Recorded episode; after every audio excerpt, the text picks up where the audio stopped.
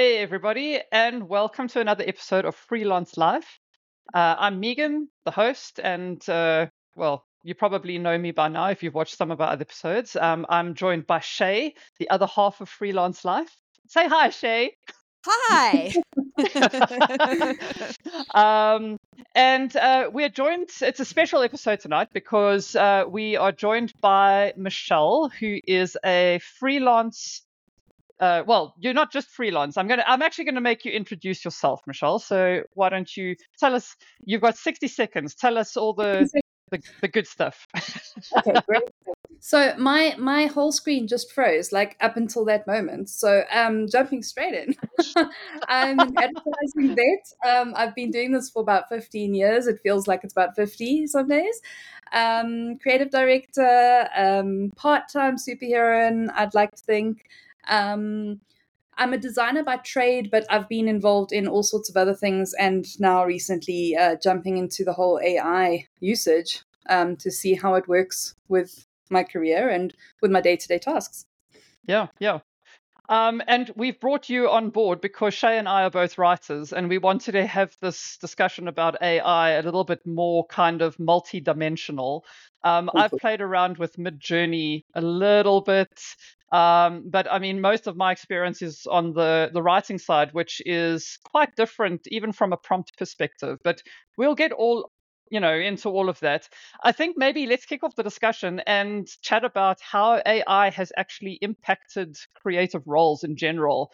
Um, in other words has it changed what you do and what clients expect of you since gen ai uh, or i think chat gpt was the first gen ai to be released. Um, has it changed anything that you do? Yeah, I think um, there's always been this expectation that we can sort of make magic out of nothing. And now we have tools that can I almost make magic out of nothing. Um, so I think what what has happened is um, we are seeing a lot of shorter deadlines and greater expectations. And there is this general understanding that it's super easy to prompt um, AI and get what you need. So uh, they're, in general, anticipating um, uh, lower fees because it's so easy. Mm-hmm. Um, it's been a it's been a mixed bag. I admit I was a bit of a, a late um, a late starter with the AI stuff because as it started uh, sort of hitting the mainstream and people were talking about it, I, I was a little bit um, of a Luddite. And I was like, no, I don't like the idea of this taking over creatives' roles. Um, but I, have definitely warmed up to it. Um, mm. It's it helps uh, it helps in a lot of ways, but um, I do find that the the expectations on creative have changed a little bit because of it. Yeah, yeah. And you, Shea, um, I, I know we've discussed before about how like writing prompts. I mean, ChatGPT is the big one, but there's Gemini, which was the old Bard. There's there's like a dime a dozen content generation tools now for for written stuff. Um, how has it impacted what you do? So I'd say definitely from a productivity perspective, it helps in that you can actually get more done in a shorter space of time. One huge use case that I found is interviews. So, I mean, having an interview transcribed for you as you have it, it's there, it's written for you. You're not having to sit and listen to something and type it out and then make sense of it and write an article around it. So, I mean, that's just one small use case, but that's you know saves you hours of time so um, mm. from a productivity perspective awesome and i've actually found from a client expectation perspective also awesome i love how with a lot of my clients anyway their expectations of what i produce has actually gotten higher because they're expecting what I produce to be better than what the bots can do.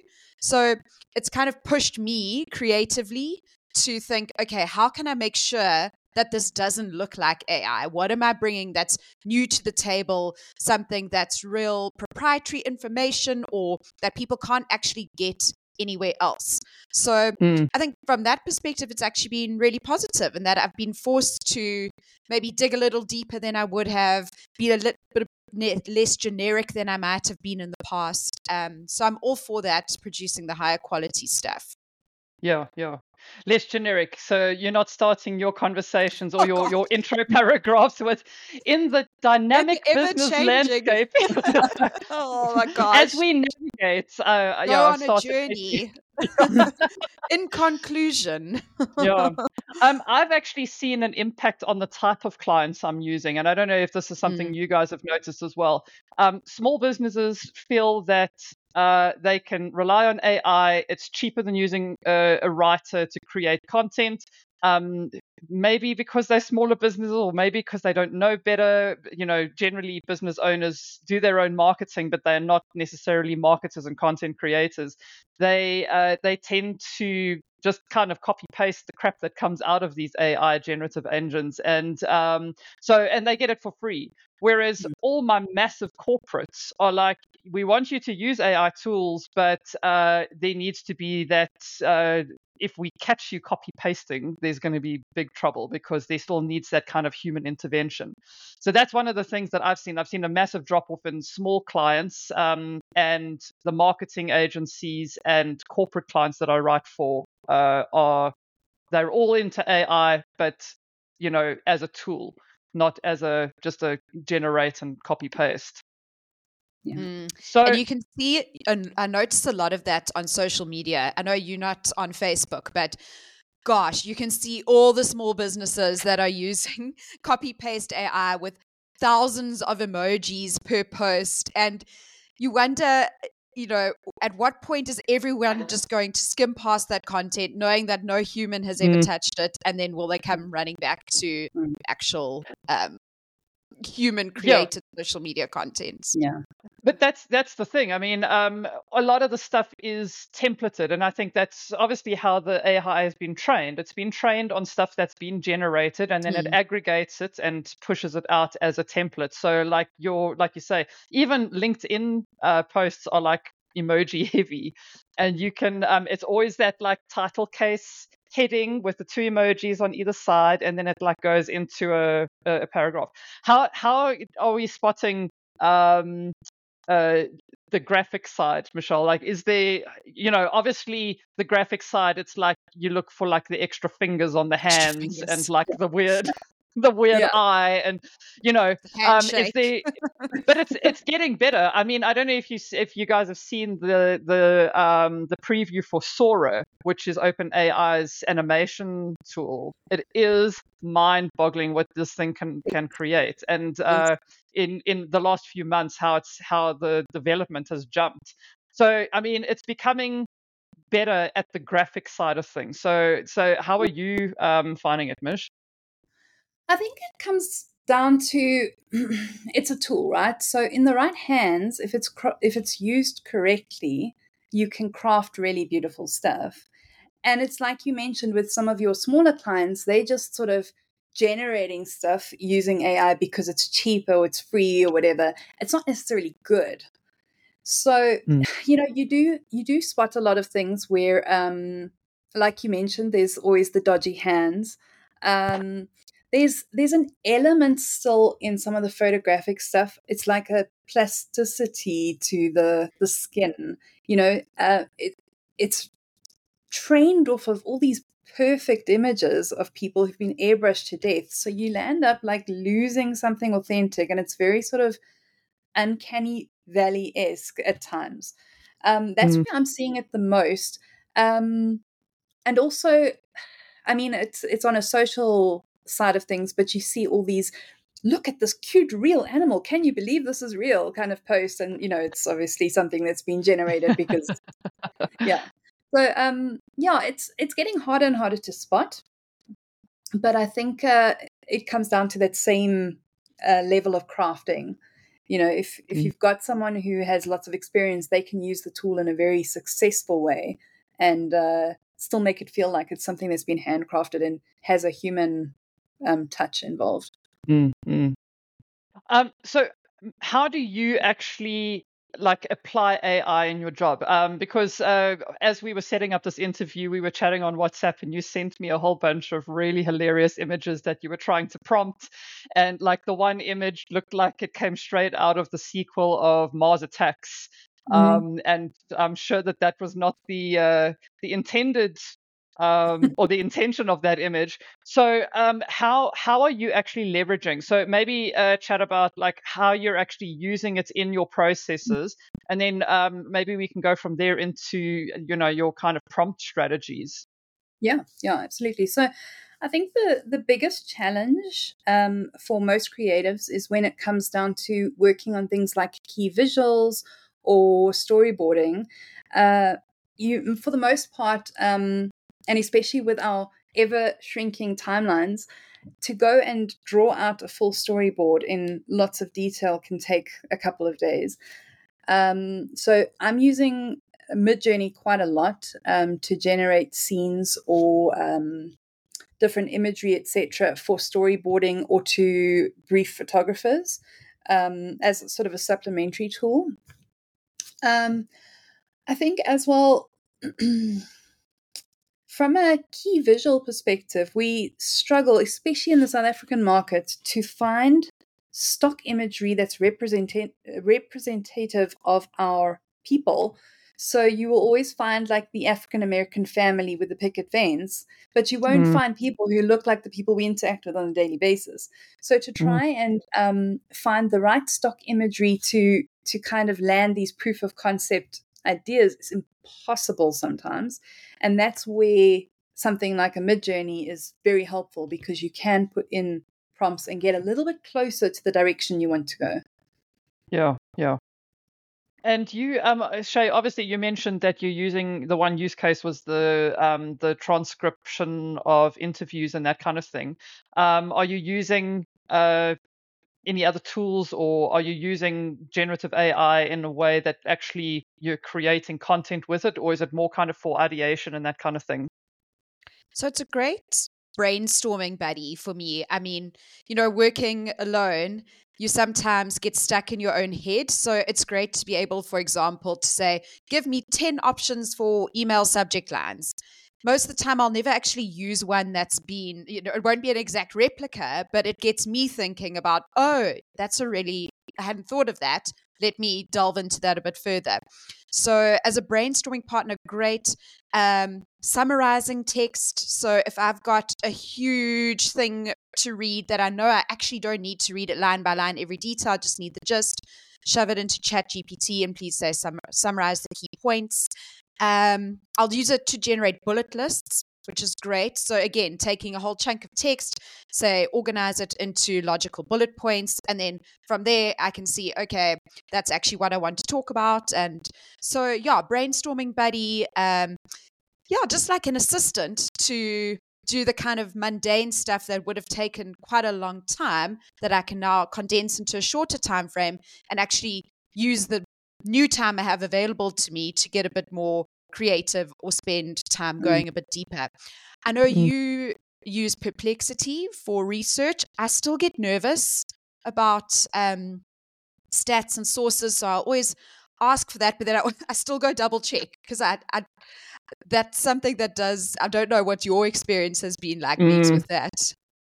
Uh, yeah, Perplexity is amazing. And I think that um, I know that there's been a lot of investment in the model. It's connected to the internet. Uh, it's got that kind of chat GPT plugin as well that generates text. And you can actually have a really good conversation with it you know uh, when when you're doing research but i've had cases that um, i've asked for specific statistics because a lot mm. of the mm. stuff i write you need very very specific statistics and there has to, there's parameters you know it can't be older than you know a year old or it has to be uh, something you know a trending news article that's been released in the mm. last three months um, and uh, a lot of the time, I have picked up with those very specific queries that uh, either it makes something up and it references it. So it'll yes. give you a link.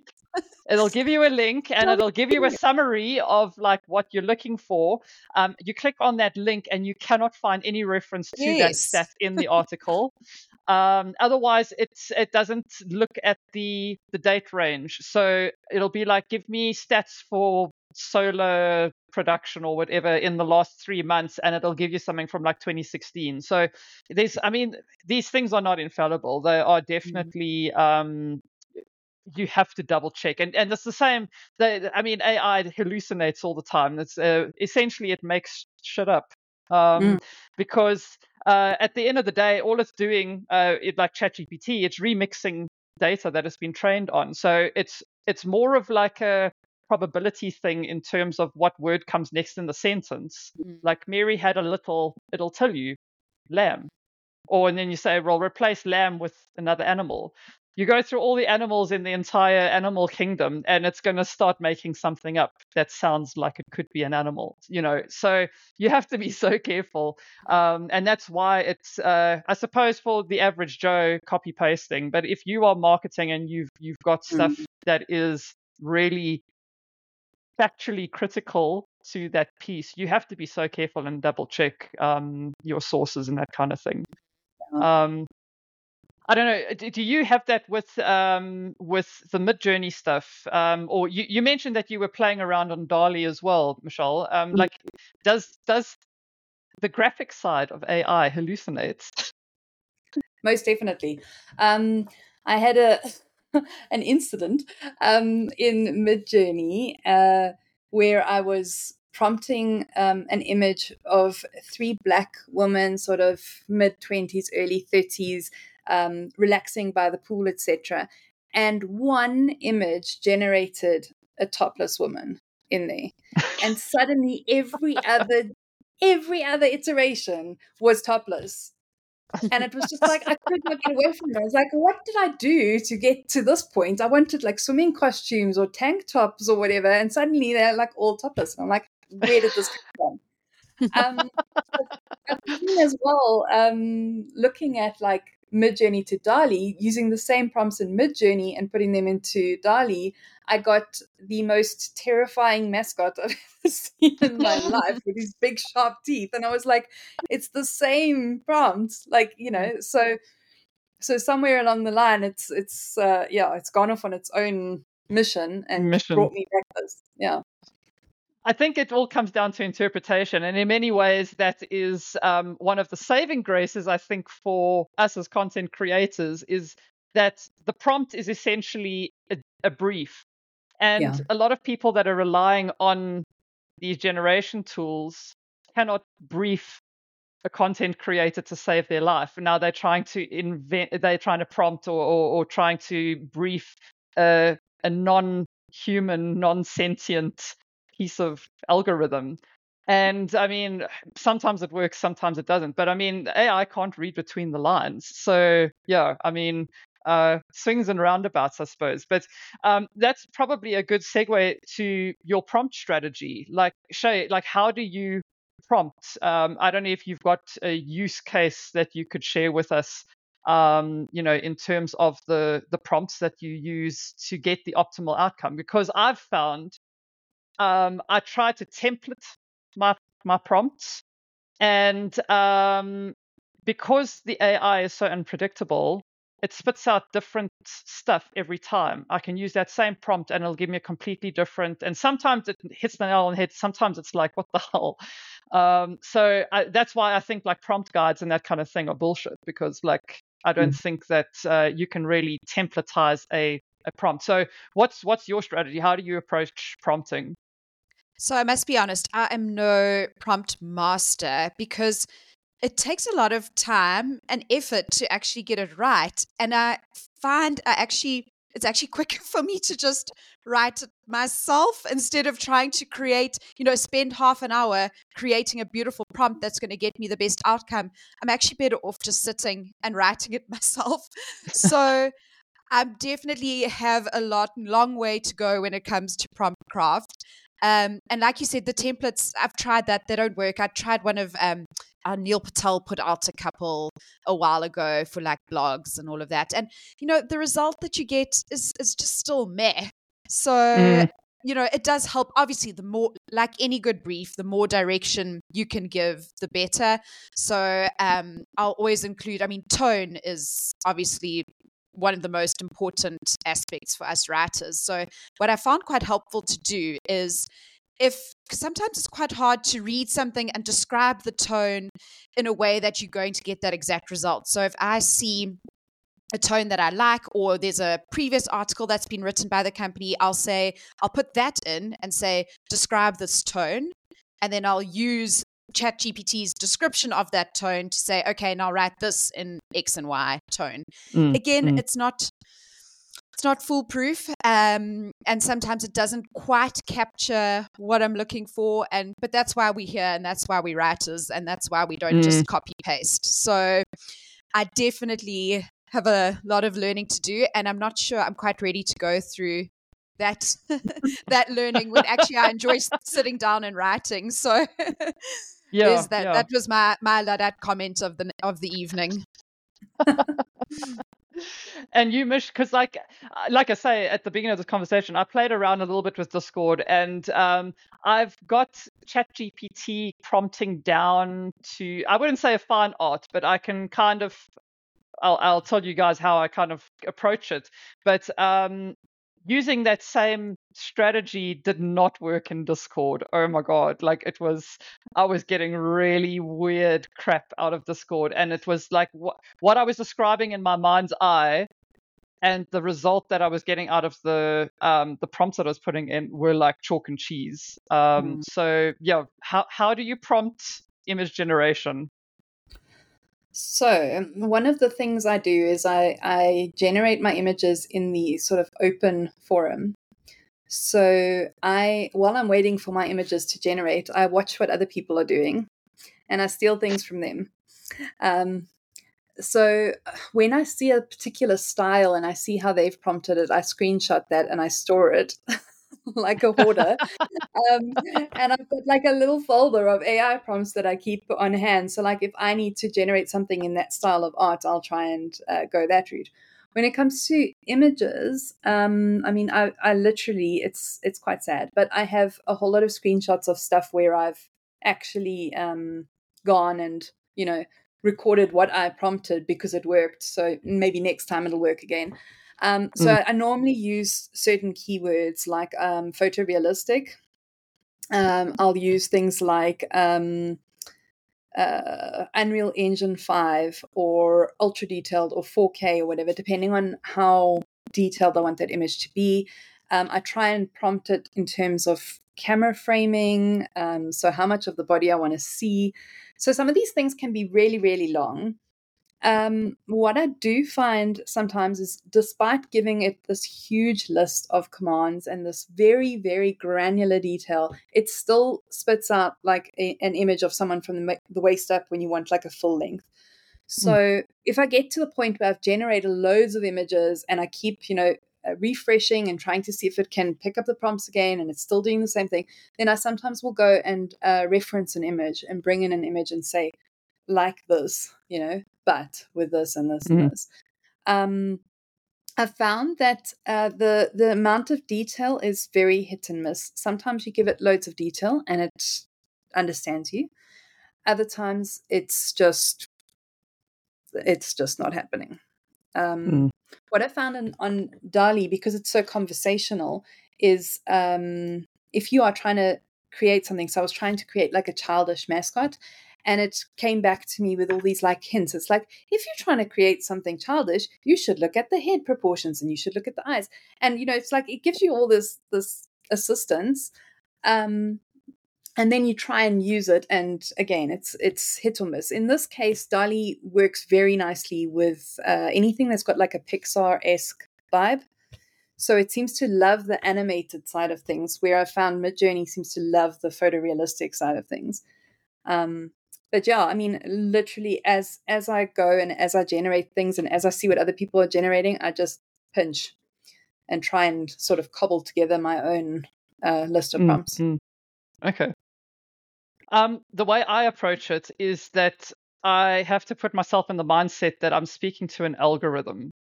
And um, you know i've done a little bit of coding um, and if you think of these engines, they are not created by creative people, they're created by coders. So you have yeah. to try and think like a coder. So um, you have to, there's a limit to the amount of stuff that you can ask it to do in one prompt. So, mm. you know, it's all about testing a prompt and then iterating it to uh, to try and get what you want. And um, one of the biggest things I've noticed is uh, if you're working on like long form content, you can't chuck everything in and say, um, you know, rewrite this as a blog and these are the the headings for the blog. You actually have to break the content up manually and then rewrite section by section because otherwise the the, the generation is just going to generate uh, you know basically the same sentence over and over and over again all the way down in different forms um, and it becomes very one dimensional so you know break break pieces up into separate components and prompt and iterate and prompt. I mean yeah. it, it's not going to it's not going to spit out the best thing on the first go. The flip side to that is the more you iterate the more you hit that refresh button the more synonyms it uses. So you know um, uh, you know, uh, I can't even think of an example, but you you start off with simple language, and by the fourth reiteration, you are like at varsity thesis level. Um, so you have to be careful with that kind of thing. I mean, you have to specify simplicity, but uh, yeah, that that would be my big. See. Sorry, Meg. Um, I saw an article saying that ChatGPT has now got memory. So to remember context and um, inputs that you've used in the past that you're not having to always repeat those. So I think they opened it to a couple of free users, and it's um, so I haven't experimented or seen it yet, but it'll be interesting to see if that affects the way um, that it responds in a way that you want it to, so that it can mm. actually remember what's gone before. It will. I mean, there is uh, there is already a contextual memory. I think it can remember up to five thousand characters or something, or five thousand words. It's it's quite a it's quite hmm. substantial mm. already.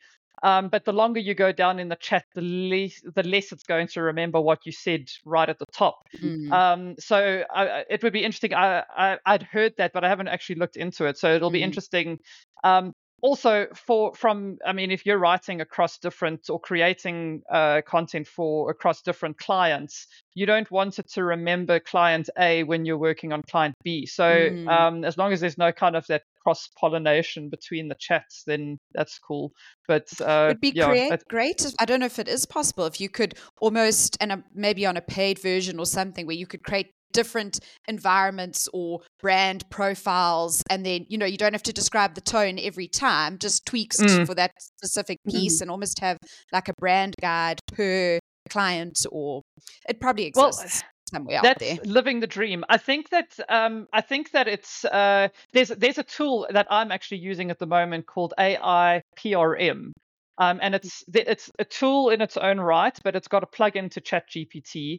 Um, and on the free plugin version, you can select the language. So you can change from US to UK English, which is a big time saver. Mm-hmm. Um, and then it's got a little drop down for tone and style as well. Okay. But those are very limited. But uh, if you've got the paid version, um, then you can obviously kind of set up kind of brand style guides. But I think that it's that particular technology is in, in its infancy because mm-hmm. even when you're prompting, you know, write this with a friendly tone and the output spits out something that sounds like a stone surfer, you know, um, it doesn't quite understand like mm. friendly versus friendly. And mm. um, when I was writing my little ebook, um, I I was feeling lazy one day which we're going to speak about uh, productivity versus laziness in a moment. Um, I was feeling lazy, and so I was like, I this is what I want to say. These are my thoughts. Write it in the style, and I copy and pasted okay. about two pages um, that I'd already written myself, and it spat out like I was a stone surfer in the, in that particular section. And I'm like, I can't use this. It sounds nothing like me. So you have to be so mm. careful mm. about. Uh, and again, that's why you need that human intervention. I think at the at the end of the cycle. yeah. So, um, yeah. Sorry, Michelle. Oh no, I was just going to say, um, Midjourney has something similar in that you can revisit some of the images that you've generated um, and you can use those as a reference um, or pick up from where you left off. So let's say like you threw in the towel at like nine o'clock at night because you're just like it's just not getting there. But there was one gem in that forty or whatever images that you you rendered. Um, and then you can sort of revisit that one and you know iterate from there as well, or pull the um, the prompting that you used there and tweak the prompting. So it's not it's not perfect, but um, yeah, from that side, it is quite handy to to be able to revisit what you've generated in the past. Because mm-hmm. if you look mm-hmm. at those threads as well, I mean, you could never find your stuff if you had to go yeah. back like the day. There's thousands of images. Yeah, I found I could never find my images in the first place. And maybe that's because I don't use Discord and I'm not used to it. But you prompt and then your stuff disappears and you're scrolling forever and you can't find it again. So, yeah, um, that's why I told you about the private chats. That yes. was my preferred interaction with Discord. Um, but yes, so um, let's go to the line between productivity and laziness because now we've kind of agreed there was a general consensus that AI can make you more productive. Um, in my case, I'm shoving more work into the same amount of time because, uh, you know, I want to earn more money. So I'm taking on more work and I can push it out a lot uh, quicker. Um, but on the flip side, come Friday afternoon, I'm not in the mood to really be behind my desk anymore. And th- there's a very the the the slippery slope to let me just actually let Chat, GPT handle this is uh, it's a it's a real thing. I mean, it's a, it's a big issue. So um, where is the the line between productivity and and maybe the the I don't know if maybe the better question is where would your clients be comfortable you know between you just using ai to generate content and uh, you putting the the effort in like have you mm. slipped into that laziness uh, trap because of ai mm. so i'd say i mean it's it's all about the outcome so i mean i'm not good enough at prompting to create an acceptable client ready version out of chat gpt you know but if you're really great at prompting, that's a skill in itself. And if that outcome is better than what you could have produced on your own, go for it. Um, so, and I mean, I think Google has has a similar view of things. So, you know, in their content guidelines, what they say about AI is it rewards what it re- Google rewards high quality content regardless of how it's produced. And I think the mm. same applies to your client work. If what you have produced is the best possible outcome and version that you could produce, no matter if it was 80% AI, 20% you, or 1% AI and 99% you. That's what you need to be looking for. And you might get lucky. You might have some pieces where you know what AI generates is 50% usable and great. And in that case, take the win and move on. And then you might have cases where you're going to have to work on it a lot longer. So I think as long as you focus on what is the goal of this piece, what is the outcome, is this the highest quality that I can produce using my brainstorming buddy and myself, um, I think mm. that's where you measure it. Mm. Mm. mm. And you, Michelle? Yeah. Um, I agree. I think uh, because I'm still learning the world of prompting and you know figuring my way through it. I think um at this point in time it actually causes me a little bit more work um because i will work really hard to get the right image. Uh, i feel mm. like i'm already trying to produce an image. Let me just keep going until i get it perfect um, mm. Whereas before it was um, a matter of like you'd produce your key visual with the assets you had available, which in the most part were stock. You'd present that to client and then you'd be like, cool, this is what we want to shoot. These are some references. You know, you would never have like a very close to finished product at that stage. And from there you'd have to go and start crafting. Now um, the crafting is happening almost upfront. So you're generating an image but you're prompting and you're doing iterations and you're getting it better and better and better. And then you're taking that image and you're still doing more to it. So you mm-hmm. know um, for example you generate an image of a, a guy in like some really cool clothing but the colors are wrong for the brand. So you'll end up recoloring it anyway because you just cannot get the the prompting that specific to recolor the I don't know the the color of his hoodie or whatever. Yeah, yeah. So um, at this point in time, I can't say it's making um, my life easier um, and giving me any shortcuts, but um, it is upping my quality and that I can get to the result that I'm looking for um, in a more realistic way. I don't have to go into shoots and things like that. Yeah, yeah. Well, I mean, from uh, from a, a, graphic perspective, you, I mean, you've just hit the nail on the head in terms of timelines and and productivity and uh, you know the, and costs because you don't need to like set up an entire shoot to like get a picture of uh, you know mushroom fettuccine. You can just generate it in in uh, DALL-E now or, or Chat GP um, uh, Midjourney. I mean, it's uh, that is driving the price down a lot from from a client perspective. Um, and I don't know what your guys' feeling is. I think that this kind of price decrease is going to be short lived because. Mm-hmm. I mean, when when the calculator came out, then suddenly everyone could do their own accounting but uh, we still pay accountants a shitload of money. So, um, you know, it's it, it, becomes more specialized as you go. So, yeah, um, I, I, think that the the the driving prices down thing is going to be. Uh, when I say short-lived, I don't mean like it's going to be over tomorrow. It's going to be like mm. a an adoption curve. So. Mm. Um,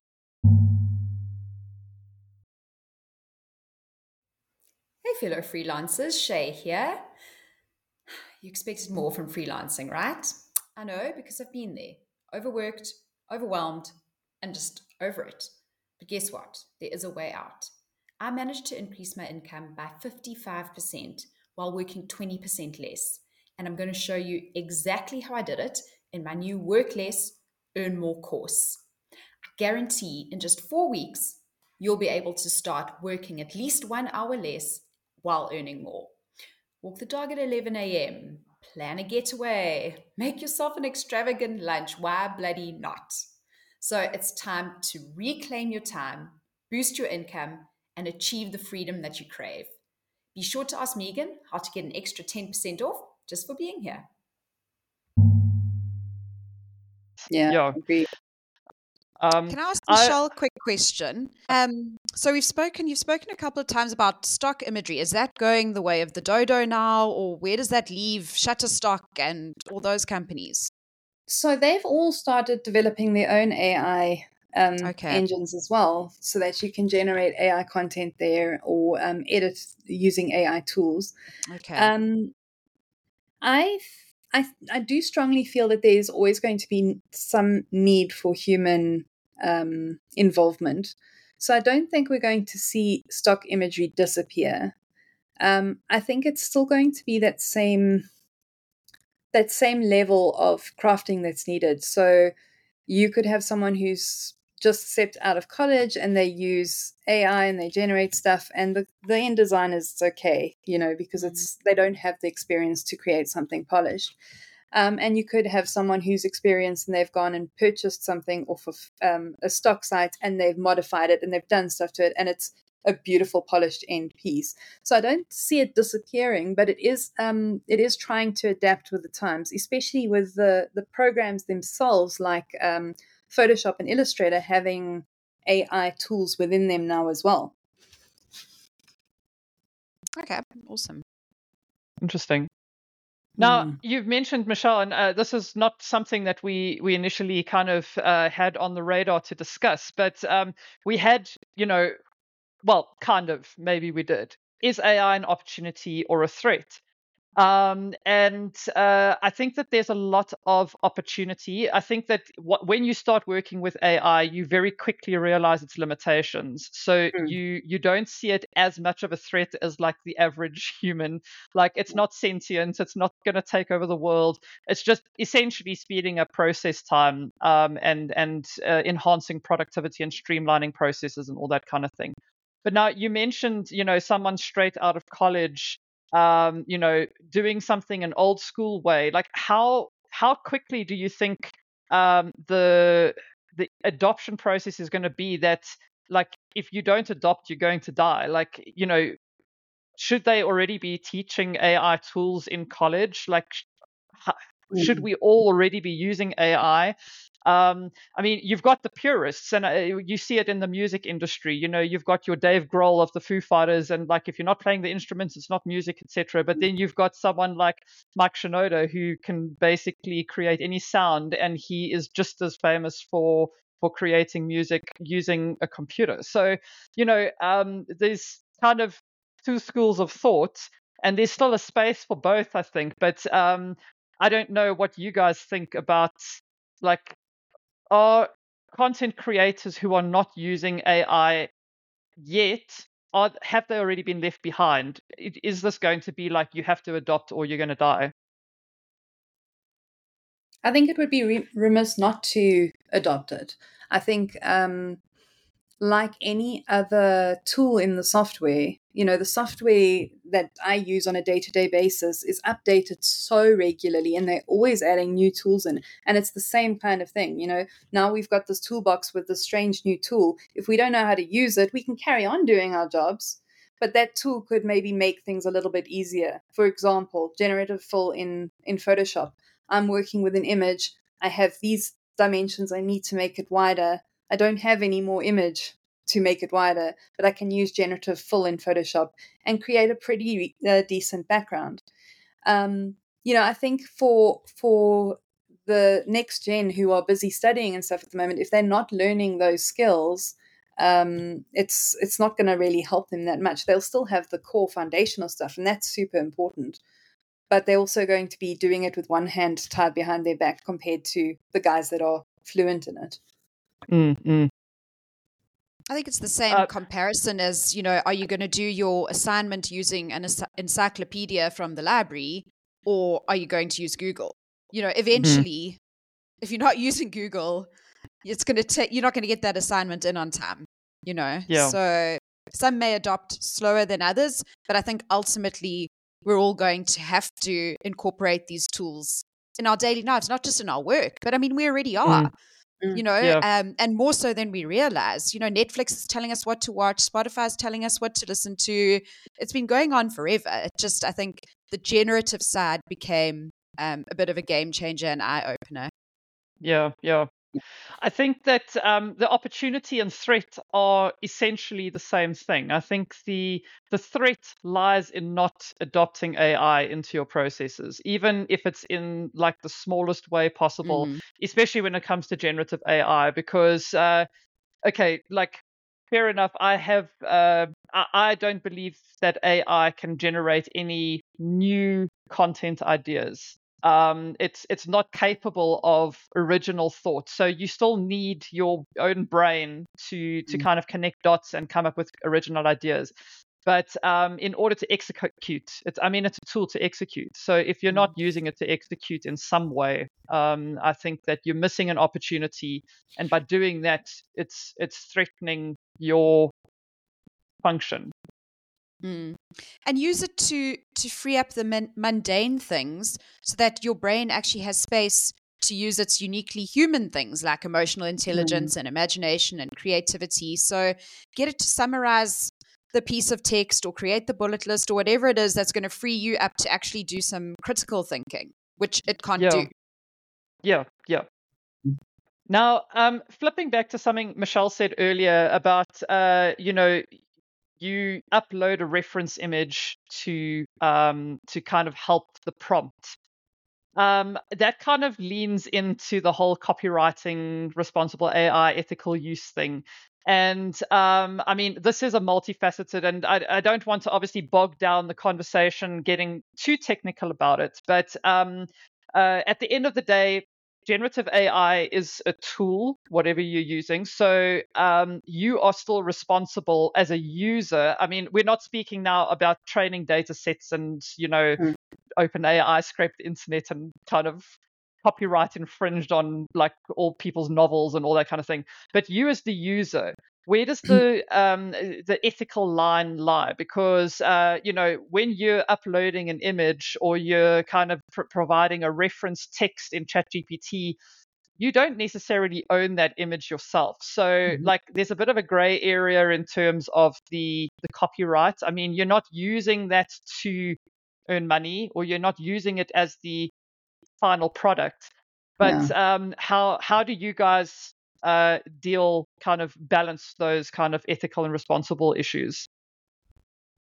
Mm. I think first? firstly making sure that whatever you're putting in there is it's not something you would hide from the public domain in the first place you know not something that's super proprietary or uh, you know under lock and key or top secret so i mean that's step number one um, and then ensuring originality on top of that so i mean i know in the states it, there's quite a, a gray area between this was very close to something that's already been published and people can actually sue. I mean, they love to sue. So, I mean, they'll find any reason to sue. But if it's close enough, you could be in trouble. So, mm. to make sure that you, I think, avoid that direct copy paste is also important. Um, and it's going to be quite interesting with the new copyright. Well, hopefully it isn't signed into law. That's meant to be signed on the 29th of February or something in South Africa, where basically the government's saying that any content can be used for educational purposes or yeah i think it was educational purposes um, mm-hmm. i could be wrong so and then you have no rights as the author of that information so oh, it'd wow. be interesting to know mm. how yeah how ai would mm. play into that too with mm. what it spits out and what you could use um, yeah there's a lot of petitions against that at the moment. Please sign one if you haven't already. um. um, I, I, have I've I've got a very very good IP lawyer, so I can send you his name. okay. Yeah. yeah, it's scary stuff.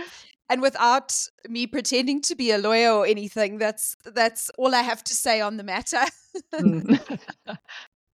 Awesome. And and you, Michelle, um, how how are you uh, skirting the issue is not the right terminology, but how are you working within the parameters of this whole copyright issue? So I think at this point in time, the way that I'm using AI is to generate images to lead me to a treatment. So I'm still very much against using AI generated images in advertising without there being some kind of reference that it is AI generated. Um, it mm. kind of goes back to, um, you know, if you look at magazine images and you see just how photoshopped the person is compared to how they actually look. You know, it's that kind of area of um, of make believe and mislead that I, I, don't feel that comfortable with. So, mm. you know, from from my perspective, I try to use the um, the AI tools to as a stepping stone in the creation of final work. So mm. I will storyboard using AI tools, but then I will go and shoot stuff with professional photographers, with talent, etc. So we are creating something original at the end of the day. Mm. We're not just yeah. um, recycling stuff. You know, I, I have a massive, massive issue when it comes to the referencing of artists' work. You know, you've you've got someone who spent like the last thirty years perfecting their craft and getting their brushstroke to be unique and you know they and then ai just sort of goes in there and pulls it out as a, a term and suddenly you've got like 3000 images generated to look like a todd lockwood painting for example. And um, you know I, I do feel like if there is some kind of referencing system or something that they can use to inform the public that this is a generated AI image and to be able to protect copyrights of the, the authors. I think that's mm-hmm. super important.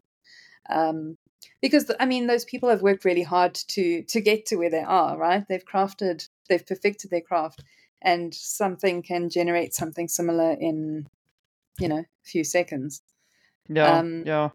It's the same as as sort of academic research, right? You wouldn't be able to just use someone else's research and put it forward as your own. And I'm kind of like, mm. there, there needs to be some sort of referencing or some kind of um, system in place to just protect the author at the end of the day. Yeah. And what do you guys um, think about journalism? So, you know, um, news agencies that are getting bots to write articles, and do you think that should be disclosed? Yes, because I think that as as we adopt generative AI more and more, I think that um, it's going to be easier and easier to spot spot generated content. I mean, if you work with a lot of generative tools like ChatGPT, I mean, you said yourself, like you can see the the prompt or the the Chat GPT generated uh, social media posts, um, you you you can pick it up a lot easier, mm. especially like even long form, like you know. It's been prompted, write me a thousand word piece on XYZ. And essentially, it just kind of, like I said earlier, it repeats the same question and it never gets to the point. And then right in the last paragraph, it's like, so XYZ. Um, so I think that uh, I think that news agencies that are using generative AI without human intervention are going to lose credibility if they don't um, if if if they just like pushing content out and not disclosing. Um, I don't know about whether they will disclose because I certainly won't click onto an article if it says this article was generated by generative AI because then I can just go into ChatGPT and generate the article myself. You mm. know, um, so yeah, but I think that if it's not disclosed, it the kind of news agencies and um, they're going to lose credibility, and the, the news industry is already in turmoil. So. It, it um, raises um, some very interesting questions as well. I mean, um, I, I think I shared the the AI um, that article on that uh, peacekeeping AI tool that they were planning, um, and it was basically just like nuke everyone. That's yes, how we, we want world peace. and I'm like, it all depends on what's been fed into it, right? So it's the same mm. thing with journalism. Like, um, I know that um, uh, Google is having an issue at the moment because their their AI is too um, inclusive and too politically correct and trying to to bring in you know a more even playing field, which is a really great goal. But you know, if you're generating um, an image of a specific person in history and that's totally not the person, uh, you know, um, so I think that, what's paid to it, yeah. The, the example I think they used was to generate an image of the US founding fathers, and it put like people of color and women in there because it needed to be a um, an inclusive. Mm. I, I, think they've shut it down. I read something just before yeah, we came on the call that they, they, they, put it offline because it was like generating these weird things. Um, I don't know. Like, how do you guys feel? Do you feel icky using generative AI? Um, because uh, as the prompter, you are seen as the author of that image or that piece. So even though it was generated by AI, and you can quite easily, you know, uh, slap it out there, and you are still considered as the author.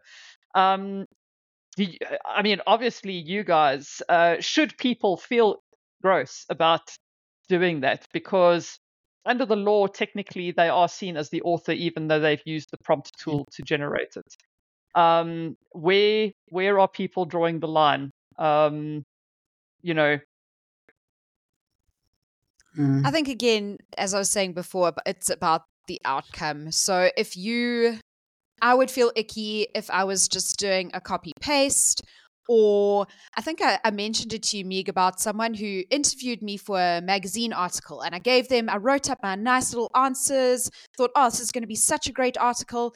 And when I saw it in the magazine, I was like, OMG, this is 100% written top to tail by ChatGPT. They threw my interview answers in there, and I didn't even tell one person about it or share it with anyone because it was mm. icky. And I, that was to me yeah. was really icky. I was like, I spent all this time crafting my answers, and now ChatGPT has just turned them into sort of a mindless mush. Um, mm, so mm.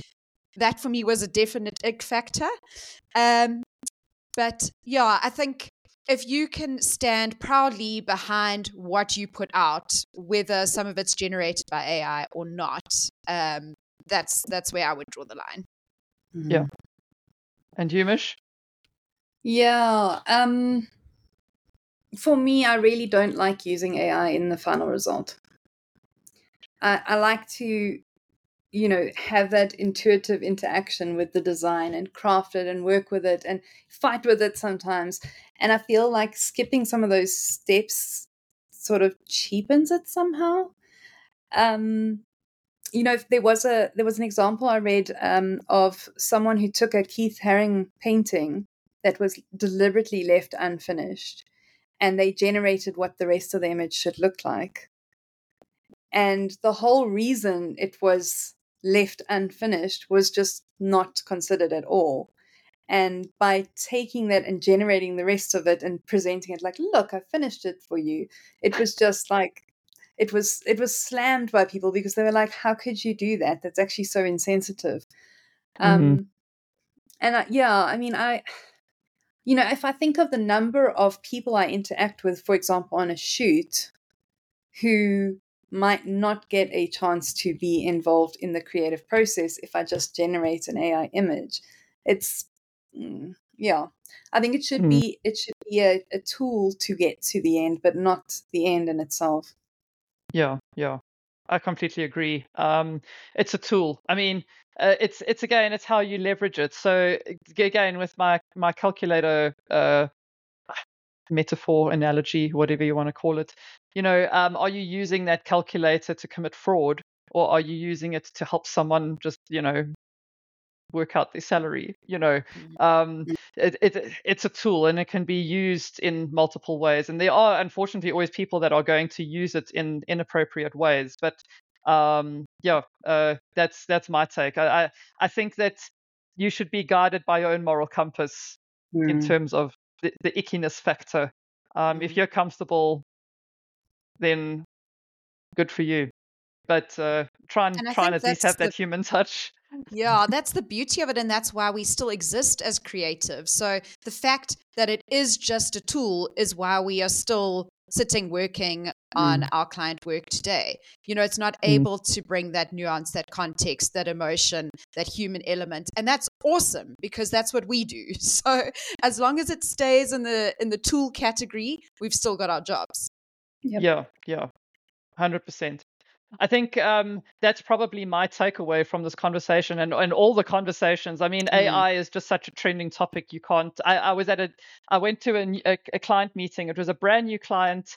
Um, never met them before. We spoke about five minutes about their product, and then the rest of the hour was spent about talking spe- talking about AI and generative tools.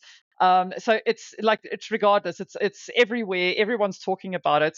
Um, I think that if you're not using it, you are being left behind. You need to start as soon as possible. Adopt these things into. I mean, you don't have to dedicate your life to it. I mean, uh, smart. You know what is it? Internet of Things. My coffee machine's not connected to the internet. You know, I don't need to control my curtains from my my cell phone.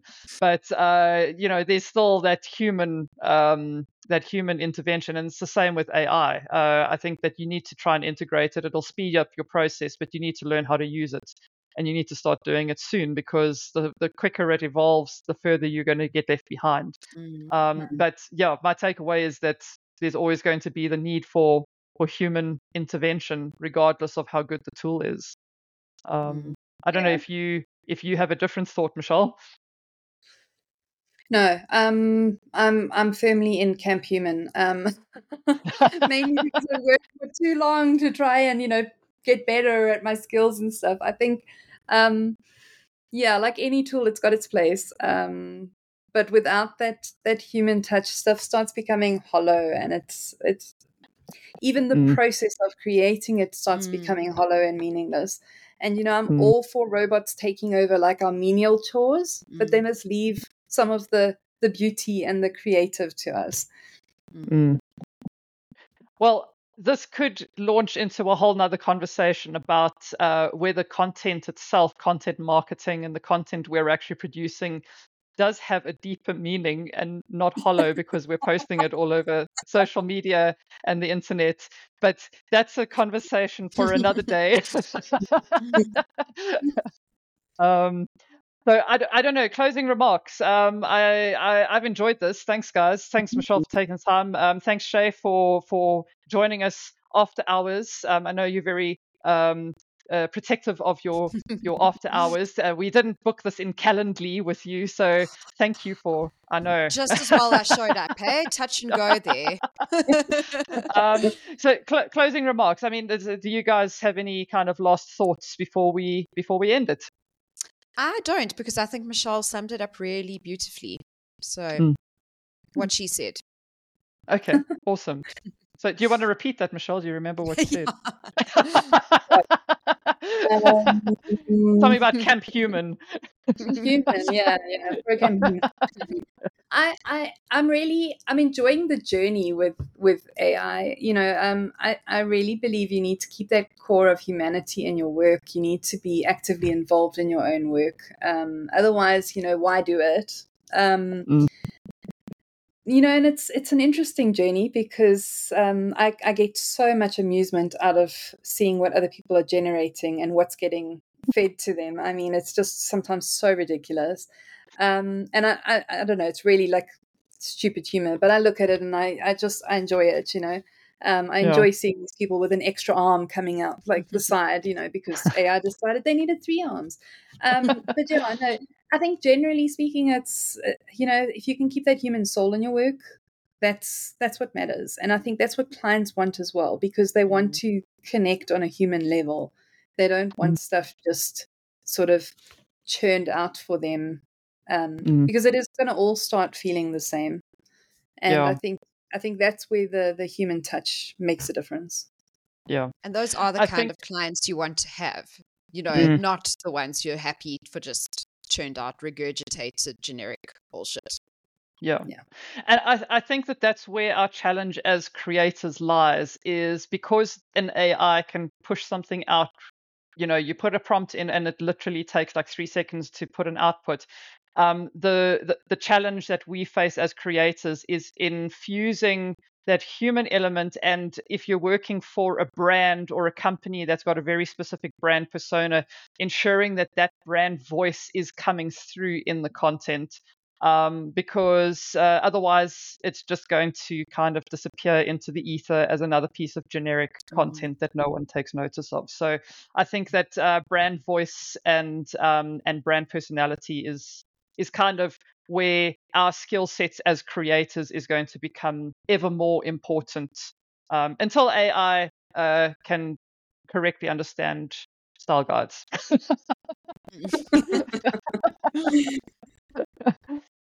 Um, cool. Uh, this has been a lot of fun. Thank you, guys. And um, yeah, uh, again, uh, if if you enjoyed this, please do share um, and uh, click subscribe. Whether you're listening on uh, the, your favorite podcast channel or on the YouTube channel, please subscribe. Share it with your with your mates. Share it with other freelancers. Uh, share it with other creatives, uh, even AI nerds um, who can uh, can gain some interest or uh, points that hopefully we haven't spoken the biggest load of crap. for Even the last hour. coders.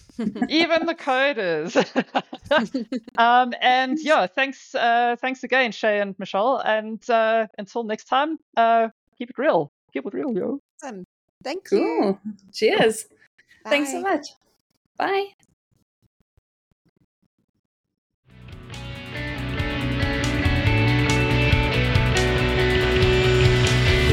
Follow the Business of Podcast on my website, megamillist.com, or wherever you get your podcasts. Subscribe to the YouTube channel at Megamillist. Connect with me on LinkedIn, Megan D'Arcy, M E G A N D apostrophe A R C Y. Chat soon.